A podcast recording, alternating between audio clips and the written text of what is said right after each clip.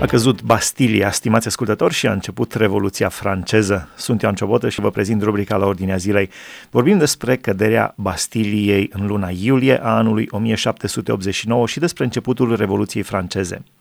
Ce s-a întâmplat după Revoluția franceză? Ce anume a provocat Revoluția franceză și care au fost uh, efectele și rezultatele în uh, plan național pentru Franța, în plan european și pe plan mondial? Stăm de vorbă prin telefon cu domnul profesor Flore Drăgan, directorul Liceului Baptist din Cluj, profesor de istorie. Discutăm despre istorie și despre învățămintele pe care le putem trage din istorie. Ce s-a întâmplat în luna iulie a anului 1789, exact cu 200 de ani înainte de Revoluția Română? În Franța, ce s-a întâmplat? Ce se întâmplă în urmă cu 200 de ani, înainte de Revoluția Românească, îi precedat de o criză la nivelul regalității franceze, o criză economică, financiară, în sensul că regalitatea și curtea de la Versailles cheltuia mult mai mult decât producea.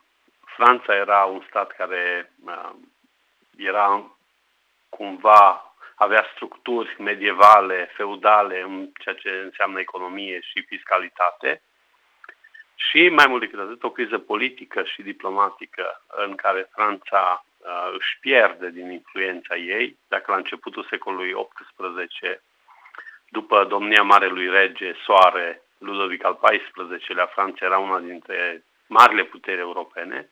După 50 de ani, după domnia lui Ludovic al XV-lea, Franța se trezește într-o criză de mari proporții. Și în acest context, apare Revoluția franceză sau Marea Revoluție franceză.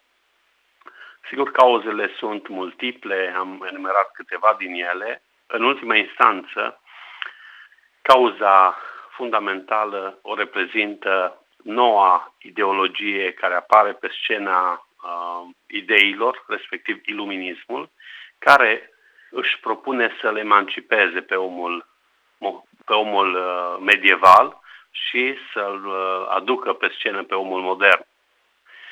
Sigur că lucrurile erau deja pregătite, au existat uh, o revoluție în secolul anterior, al 17-lea în Anglia, care își arăta roadele pozitive în plan economic.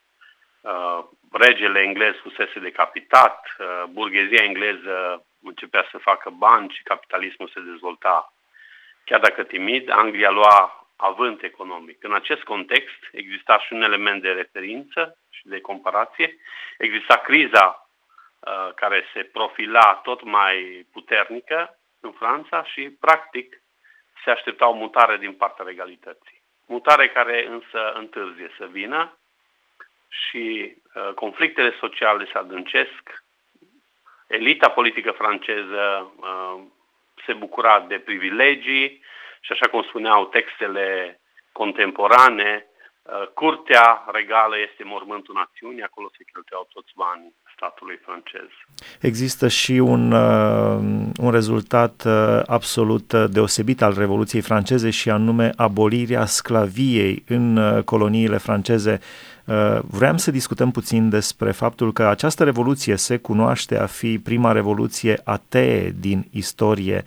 Uh, dar înainte de aceasta uh, despre abolirea sclaviei, care în Statele Unite cel puțin apare mult mai târziu. Da, sigur. Revoluția franceză promovează câteva valori și știm toți celebru dicton al Revoluției franceze, liberté, egalité, fraternité, care practic uh, marchează valorile de vârf ale ideologiei iluministe. Iluminismul reprezintă ideologia secolului al XVIII-lea care apare în Franța și care își propune să le emancipeze pe, pe om de toate tarele vechii societăți, a vechiului regim, cum spun francezii. Practic asta însemna abolirea monarhiei, dar însemna în același timp și o, o puternică critică adusă bisericii, bisericii catolice, bisericii protestante, pentru că, practic, Revoluția franceză, și trebuie spus, este și o revoluție anticreștină. Chiar dacă nu, uh, am spune, nu există uh, în mod direct referiri la creștinism, totuși, în etapele de, maximă, uh, de maxim radicalism a Revoluției franceze, precum a fost dictatura iacobină, practic, în anul 1793, trecând după începutul acestei revoluții din 1789, deci la câțiva ani, vedem uh, cum se manifestă elita politică franceză revoluționară, care efectiv abolesc creștinismul și uh, catedrala emblema Franței, acolo unde au fost încoronați regii Franței, Notre-Dame de Paris, devine un templu al rațiunii. Deci, practic, avem o revoluție care își propune să libereze pe om și de monarhie, și de vechile structuri uh, feudale, dar și de vechile valori pe care le reprezenta biserica. Practic, Marea Revoluție franceză este o eliberare aproape de orice. Își propune să fie o eliberare de orice ar putea să-l uh, limiteze pe omul modern, pe omul francez. Au fost niște idei și absolut... aș continua în această logică uh, și sclavajul din colonii vine ca o consecință directă socială a ideii de a elibera totul. Nu ca o prețuire la adresa omului, să știți. Deci trebuie... Ai, foarte bine punctat. Important uh, precizarea aceasta. Uh, foarte, foarte interesant. Inițial chiar credeam că francezii au fost cu inimă bună. Nu, să știți că Marea Revoluție franceză e una dintre tezele foarte puternic controversate între istorici, între gânditori. Mulți spun că e începutul unor, unui șir foarte larg de revoluții. Sigur că nu e prima revoluție din istorie, poate prima revoluție ar trebui să fie cea a coloniilor olandeze din secolul XVI, apoi în mod clar Revoluția engleză din secolul XVII, când avem primul regicid din istorie, când Carol I Stuart moare în Anglia în 1649. Dar amplitudinea Marii Revoluții franceze le depășește pe toate acestea, dar mai ales ca proiect. Marea Revoluție franceză are o infrastructură ideologică. Practic, iluminismul reprezintă infrastructura ideologică pe care se construiește Marea Revoluție franceză. Practic, ea nu vrea să schimbe un rege cu un alt rege, ci vrea să schimbe o lume cu altă lume. Vechiul regim cu nou regim, cu noua ordine. De aceea, Marea Revoluție franceză are ca proiect secularizarea lumii, are ca proiect, uh, dacă vreți, separarea societății de biserică, separarea societății de toate lucrurile care au existat înainte și care au considerate bariere în calea omului modern. Marea Revoluție franceză are ca sens, dacă vreți, și ca semn mitul prometeic. Se încearcă să, să se aducă lumina, precum odinioară focul din lumea zeilor, se încearcă să aducă lumina, libertatea, egalitatea, valori pe care iluminismul le promovează și practic se construia un nou model de fericire umană. Omul să fie fericit, să progreseze folosindu-și rațiunea și lumina dată de rațiune. De aceea, secolul XVIII este secolul luminilor. Chiar dacă, în, în uh, fapt, Revoluția franceză este profund sângeroasă. Ce a însemnat? Ce a însemnat? marcată de abuzuri. Da, au urmat și perioada terorii, au uh, urmat uh, momente întunecate, dar ce au însemnat ideile Revoluției franceze pentru civilizația modernă? Au fost bune? Au fost rele? Da, sigur, e foarte greu să emitem o judecată imediată, însă, în mod clar, în momentul în care vorbim de libertate, egalitate, v-am spus că avem în spate infrastructura ideologică a iluminismului, dar atunci când vorbim de fraternitate, apare foarte interesant, o nouă, o nouă ideologie care nu era articulată până atunci, anume naționalismul. E o întreagă dispută la nivelul istoricilor când începe ideea de națiune, când apare naționalismul ca și ideologie. Însă, Revoluția franceză categoric este un prag. Este un moment de cotitură, un moment de turnură, când uh, supusul regelui Franței devine cetățean scapă de toate chingile sociale, scapă de, practic, în Revoluția franceză, imediat, parcă vorbim de 14 iulie, căderea Bastiliei, în 4 august 1789, într-o noapte, se votează desfințarea privilegiilor feudale. Și în 26 august 1789 era votată și afirmată Declarația Drepturilor Omului și ale Cetățeanului, în care practic se uh, afirma egalitatea ființei umane și erau desfințate tot celelalte uh, restricții, categorii sociale, etc. Deci, practic, avem o întâlnire dintre iluminism și naționalism. O lucrurile astea, cele două mari ideologii, apar în, să ia locul creștinismului, care e o altă metanarațiune, care explică lumea. Deci, în momentul în care creștinismul îi marginalizat, vin să aducă, elita politică franceză revoluționară vine să aducă pe scenă alte două curente, și anume iluminismul și naționalismul. Francezul devine cetățean, om al cetății, om al statului, om al, uh, dar în același timp devine și om al patriei sale, și anume parte dintr-o realitate mai mare. Are loc erodarea familiei, are loc erodarea bisericii ca și comunități și se pune pe scenă o comunitate mai mare, națiunea. Și în uh, vremurile pe care le trăim, familia a ajuns atât de erodată încât uh, definiția familiei uh, aproape că dispare. Da, deci când am spus asta, am vrut să arăt că de fapt se pun bazele atunci, ideologic și programatic, unui proces care continuă și azi. Practic, ceea ce construiește Marea Revoluție franceză, îi construiește acest cadru de relegitimare a omului modern. Respectiv, dacă națiunea a fost valorizată foarte mulți ani și noi toți am trăit într-o vreme în care națiunea și națiunea au fost uh, uh, bine așezate în discursul public, au, s-au inventat eroii națiunii, s-au inventat simbolurile națiunii, s-au inventat uh, ritualurile, culorile, steagurile, toate lucrurile astea. O nouă religie, națiunea. Națiunii, s-au purtat războaiele mondiale, s-au purtat războaiele secolului XIX-20.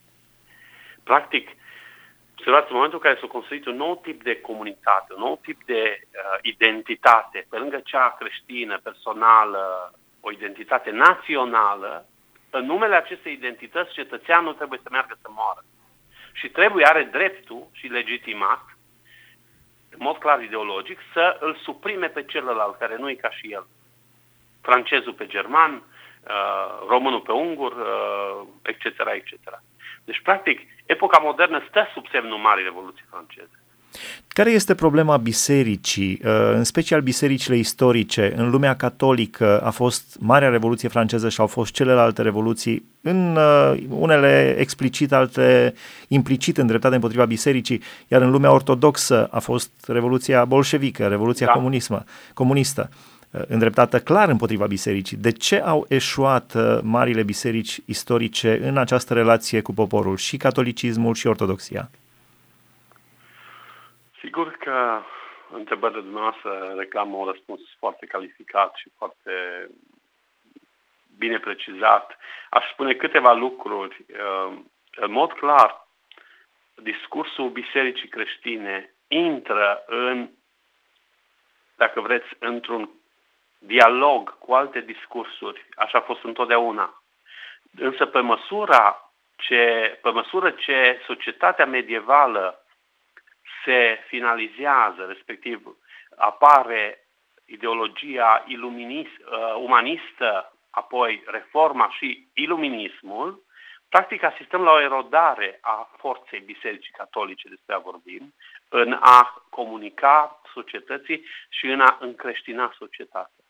Să știți că uh, istorici sau gânditori precum Ioan uh, Petru Culianu, dacă uh, ne amintim de el, el spune așa că, de fapt, iluminismul și uh, renașterea n-a fost decât o, o, o injecție de societate păgână antică într-o societate creștină, medievală. Și, practic, Prima alterare majoră a mesajului creștin medieval, care avea sigur limitele lui, o reprezintă renașterea, pe care noi o, o adulăm aproape. Și apoi, surprinzător poate pentru un mediu evanghelic sau pentru un mediu protestant, reforma protestantă, pe lângă foarte multele lucruri bune pe care le aduce, precum sola scriptura, întoarcerea la scriptură, întoarcerea la autoritatea uh, a valorilor lui Dumnezeu, etc., aduce cu sine și o pluralizare a adevărului. În sensul că este negată Biserica Catolică ca fiind deținătoare adevărului ultim se instituie Biserica Protestantă, dar se instituie, atenție, mai multe biserici protestante. Anglicană, reformată, luterană, calvină, uh, baptistă și apoi lucrurile continuă. Practic, uh, asistăm, sau omul modern, la începuturile modernității europene, asistă la mai multe instanțe discursive teologice, catolici, protestanți de mai multe culori, care toți afirmă despre ei că sunt și că dețin adevărul. Că sunt de partea adevărului și dețin adevărul. Și, practic, omul, societatea modernă europeană, asistă la, dintr-o dată la un dialog polifonic, dintr-o dată la o, în loc de o sinfonie la care cântă mai multe, sau un, pe care o cântă mai multe instrumente în mod armonios, la un dezacord public cu privire la instanța adevărului, cu privire la formele adevărului, la uh, criteriile adevărului. Și atunci, practic, epoca modernă începe și din acest punct de vedere ca o, uh, sau printr-o uh, pluralizare a adevărului și, în mod evident, printr-o scădere a autorității acestui adevăr în societatea modernă. Asta e înțelegerea mea, una din cauzele fundamentale pentru că lumea modernă se secularizează și în care biserica, prin faptul că se anatemizează reciproc diferitele culte creștine, își uh, minimizează efectul și impactul în societate. Și apoi urmează o multiplicare a discursurilor și deci o scădere uh, direct proporțională a impactului uh, bisericii. Sigur că la asta se adaugă apariția pe piața unor noi ideologii, am spus iluminismul, am spus naționalismul, care creează noi structuri identitare, propun noi valori, unele de sorginte creștine, egalitate o valoare creștină, dar autonomizată, ruptă de Dumnezeu, ruptă de contextul narațiunii biblice, ea poate deveni un bumerang, un buzdugan care lovește în stânga și în dreapta, într-o, da. într-o formă oarbă. De aceea, practic, noile ideologii reprezintă de multe ori valori subiective uh, care și-au originea în creștinism, dar care devenind cumva uh, puțin transparente în raport cu substratul lor ontologic, se separă de Dumnezeu și construiesc sisteme discursive alternative și autonome. Libertate, egalitate, fraternitate, dar în jurul unor uh, nuclee mai mici care devin la rândul lor, desigur, uh, instanțe discursive în planul societal. Iar în, uh, în comunism era omul nou și spunea uh, Lenin despre intelectualii de stânga din Occident, care nu pricepeau uh, despre ce vorba în Revoluția Bolșevică, spunea idioții utili. Mhm, da. Da. Au fost oameni care n-au înțeles la câte bate ceasul și ce se întâmplă, doar că au susținut, fără să critique, au susținut curentele respective. Da. De ce credeți că acest șir de revoluții încă nu a ajuns la final? Acum revoluția se dă pentru sufletul omului. Așa cum scrie în cartea Apocalipsa, efectiv ultima instanță care se dorește a fi cucerită, nu a f- prima probabil, sau un, între primele a fost și Bastilia, dar ultima este sufletul omului. Um, au trecut revoluțiile comuniste. Acum China, un miliard și ceva de, de oameni sunt încă în comunism, mă rog, un alt fel de comunism. Rusia a fost comunistă sau mai este. Uh, dar uh, de ce ținta finală a revoluțiilor este sufletul omului? Da, sigur. Din nou, uh, întrebați pretențios. Categoric, uitați-vă, de la început este o, o revoltă și este o bătălie pentru sufletul omului. Aș lua Bastilia pentru că ocazionează ziua de azi. În urmă cu, mă rog, peste 200 de ani, momentul Bastilia era un moment în care, practic, adunarea națională constituantă a Franței, compusă din deputații stării a treia, care se adunaseră în 5 mai 1789, își dau seama că reprezintă majoritatea națiunii franceze. Și aleg să se răzvrătească împotriva regelui și a proiectelor sale de reformă și propun să elaboreze nouă Constituție pentru Franța. Practic să schimbe cursul politic al Franței. Ei, și față de această măsură, regele încearcă să oprească adunarea națională constituantă să promoveze o Constituție, să elaboreze. Cumva să oprească uh, întregul acest proiect de revoltă, de sistem alternativ. Și momentul Bastilia este momentul în care poporul francez merge și caută la Bastilia arme. Nu știu cât e recunoscută chestiunea asta. Bastilia nu era o fortificație în care trebuia să fie apărată și poporul moare luptând. Nu, era un loc la ora asta care adăpostea undeva peste 30.000 de arme, puști, era acolo praf de pușcă, butoaie de praf de pușcă, erau tunuri, undeva 12-15 tunuri, foarte importante să le ai ca să te poți împotrivi regelui. Practic, Bastilia, la ora asta avea între 5 sau 7 deținuți, spun comentatorii, și unii erau falsificatori, hoți, și era un singur deținut politic. Deci, practic, reprezenta un simbol, dar simbolul Bastiliei reprezenta faptul că te poți înarma, poți să iei armele de acolo și să te poți împotrivi regelui. Asta mi se pare important, că de fapt este un, un afront la adresa autorității. Un, o, o cale demiurgică, prometeică de a te împotrivi autorității. Și într-adevăr, Basilia e cucerită, fără, de fapt, fără prea multe eforturi, garnizoanele acolo se predă, guvernatorul uh, Bastiliei este omorât și a doua zi începe dărâmarea ei uh, și se face un pod peste sena din uh, piața găsită acolo. Dar poporul se înarmează și este dispus să se împotrivească regelui. Acesta este sensul de împotrivire, de revoltă pe care Basilia îl poartă cu sine. Și este extraordinar uh, sens. mai departe, într-adevăr, bătălia se poartă pentru sufletul omului de fiecare dată, poate nu așa de direct, de fiecare dată pentru drepturi, pentru libertăți, pentru dimensiune economică, pentru libertăți culturale, pentru libertăți de expresie.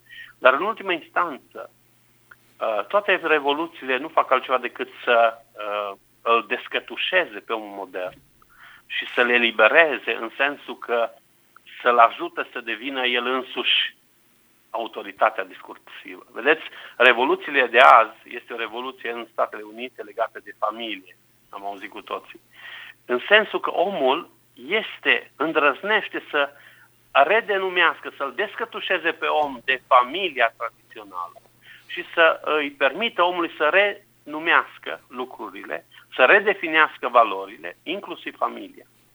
Și omul va merge în, prin aceste revoluții în a descătușa de orice constrângere intelectuală, Uh, de, de tradițională, până încolo când omul va fi un individ singur, solipsist, care există singur și care în felul acesta își urmărește, uh, eu știu mai degrabă, plăcerea și interesele sale personale. Ne vom trezi într-o societate în care uh, agresivitatea eului va crește, pentru că el se consideră uh, îndreptățit să calce în picioare toate barierele. Și ultima întrebare, de ce Domnul Isus Hristos spune uh, prin aceasta va cunoaște lumea că sunteți ucenicii mei, dacă veți avea dragoste unii pentru alții? A fost un eșec al bisericii de-a lungul veacurilor, cu toate că Domnul Mântuitorul spune porțile locuinței morților nu vor reuși să, să distrugă da, biserica. Sigur, întrebarea e din nou foarte complicată. În ce sens? Vedeți, în epoca modernă, în secolul 20, populația crește undeva de la un miliard la aproape azi 7 miliarde. Și, deși numărul creștinilor crește destul de mult în secolul 20, nu ține cumva pasul cu creșterea natalității, cu creșterea speranței de viață. Practic, ce vreau să spun? Dacă biserica, eu nu cred că biserica a fost într-o, într-o criză și o eșuat, ci cred că mijloacele folosite de biserică Uh, trebuie schimbate, trebuie, uh, nu aș spune adaptate, că poate termenul are un sens peorativ, ci cred că trebuie găsite uh, instrumentele necesare pentru uh, propovăduirea și trăirea mesajului creștin. Cred că mesajul Domnului Isus Hristos, că El își zidește biserica Lui, este adevărat și El își zidește biserica Lui, dar asta nu înseamnă că biserica Lui are un succes mondial și că toți uh, cei șapte miliarde sunt și vor deveni adepții Domnului Isus Hristos. În același timp, cred că biserica a avut momente de înțelegere a vremurilor, a avut momente în care s-a aflat în, în uh, fruntea societății. Da, vă dau un singur exemplu, în Evul Mediu, mințile cele mai luminate erau în biserică, biserica uh, aduce pe scenă școala, universitatea, deci când vorbim de biserică medievală, sigur că uh, și acolo sunt multe rezerve, totuși vorbim de anumite soluții pe care ei le-au găsit. Au găsit soluții la migrații, soluții la zeci de popoare migratoare barbare care vin și invadează Europa și au încreștinat. Sigur că vorbim de nivelul de încreștinare, nu trebuie să ne înșelăm să credem că toți au fost creștini dintr-o dată și totul era uh, pace și fericire. Dar vreau să spun că atunci învățații uh, creștini, luminați de Duhul Sfânt, au făcut, uh, uh, au inventat alfabete, au propus uh, noilor popoare uh, alfabete și uh, folosirea limbii scrise și așa, spre exemplu, tot ce înseamnă lumea slavonă a început de la acești doi călugări, Chiril și Metodiu, care au inventat un alfabet și apoi a pornit o cultură scrisă, strălucită, care marchează viacurile. Deci, practic, biserica a găsit soluții și cred că trebuie să fim optimiști, să ne dăjduim, să ne rugăm în vederea acestor soluții uh, sistemice, profunde, pentru că și azi omul postmodern este profund însingurat, profund căută, căutător de sens, profund căutător de semnificație și cred că biserica trebuie să învețe, să-și dezvolte, dacă vreți, dincolo de, de um, um, sensul clasic misionar, un sens mai larg apologetic, în care credința creștină să fie uh, poate explicată și mai ales, aș spune, uh, trăită, trăită. manifestată. Mulțumim frumos! Acesta este sensul iubirii cristice despre care vorbeam Mântuitor. Mulțumim frumos, Dumnezeu să ne ajute. Stimați ascultători, am stat de vorbă cu domnul profesor Mulțumesc Flore Drăgan, directorul Liceului Baptist din Cluj. Am discutat despre căderea Bastiliei în uh, luna iulie, în anul 1789 și începutul Revoluției franceze, Marii Revoluții franceze și aș încheia cu uh, o chestie foarte scurtă pe care o spunea noastră, uh, poporul s-a ridicat împotriva Uh, regelui și împotriva regilor uh, muritori și pământești. Poporul a luptat dintotdeauna. Păcat că de multe ori uh, omul luptă împotriva regelui cu râ mare, împotriva lui mm. Dumnezeu. Dumnezeu să, să fie cel care aduce revoluțiile adevărate, pentru că Domnul Iisus Hristos a fost un revoluționar, cel care aduce revoluțiile și transformări profunde în viețile noastre. Aici se încheie, estimați ascultători, rubrica la ordinea zilei. Sunt Ioan Ciobotă, vă mulțumesc pentru atenție, Dumnezeu să vă binecuvânteze!